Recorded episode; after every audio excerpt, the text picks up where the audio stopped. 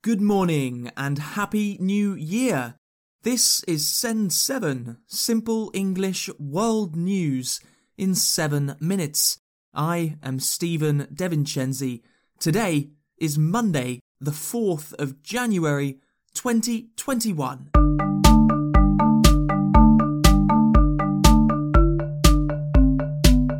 Starting in Asia today, India has approved two COVID 19 vaccines the Oxford University AstraZeneca vaccine and the Indian designed Covaxin.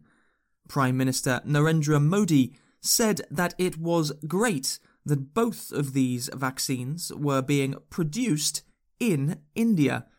However, opposition leader Shashi Tharoor said yesterday that the Indian Covaxin vaccine had not yet finished phase 3 trials and so it should not have been approved yet. India has confirmed over 10 million cases of COVID 19, the second highest number in the world after the United States. In Pakistan, an attack killed at least 11 people of the Hazara minority group yesterday. Daesh, the Islamic State group, claimed responsibility for the killing of the group of coal miners in Balochistan province. The Hazara Shia Muslim minority is often targeted by jihadi terrorist groups in Pakistan and Afghanistan. In Japan, Prime Minister Yoshihide Suga has said that the Tokyo Olympics will continue as planned this year. The Olympics were postponed from last year because of the coronavirus pandemic. Japan recorded its highest single day of COVID 19 infections on Friday. Suga said that preparations are being made to make the Olympics safe. In Iraq, thousands of people protested against the United States on Saturday, one year after the killing of Iranian General Qasem Soleimani. Protesters held pictures of Soleimani, who was killed by a US drone strike in Baghdad last year. Europe, the United Kingdom has now given more than 1 million people the Pfizer COVID 19 vaccine and will start to give the Oxford University vaccine today.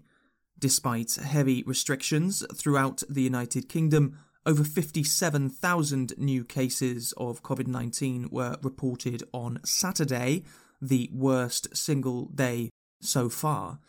The leader of the opposition, Sir Keir Starmer, said that schools should not open today. However, Prime Minister Boris Johnson said that schools are safe.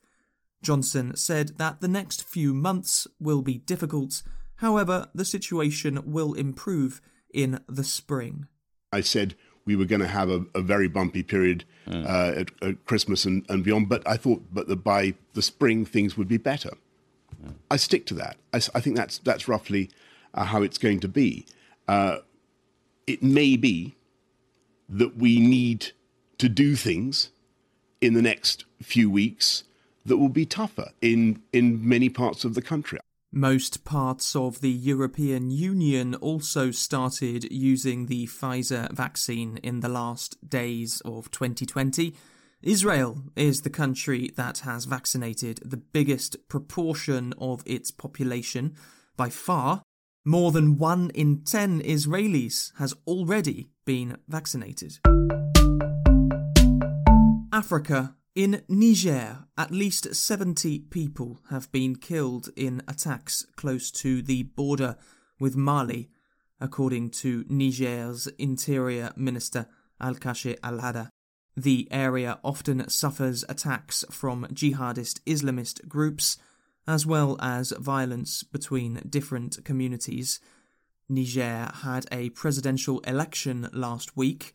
No candidate received more than 50% of the vote, so a second round will be held in February. President Mohamed Issoufou was not a candidate as he finishes his second term this year. In Mali, two French soldiers were killed on Saturday. Al Qaeda claimed responsibility for the roadside bomb. 50 French soldiers have been killed in Mali since 2013, when France joined the Malian government in fighting jihadist groups. Americas. In the United States, over 350,000 people have died from the coronavirus, according to data from Johns Hopkins University.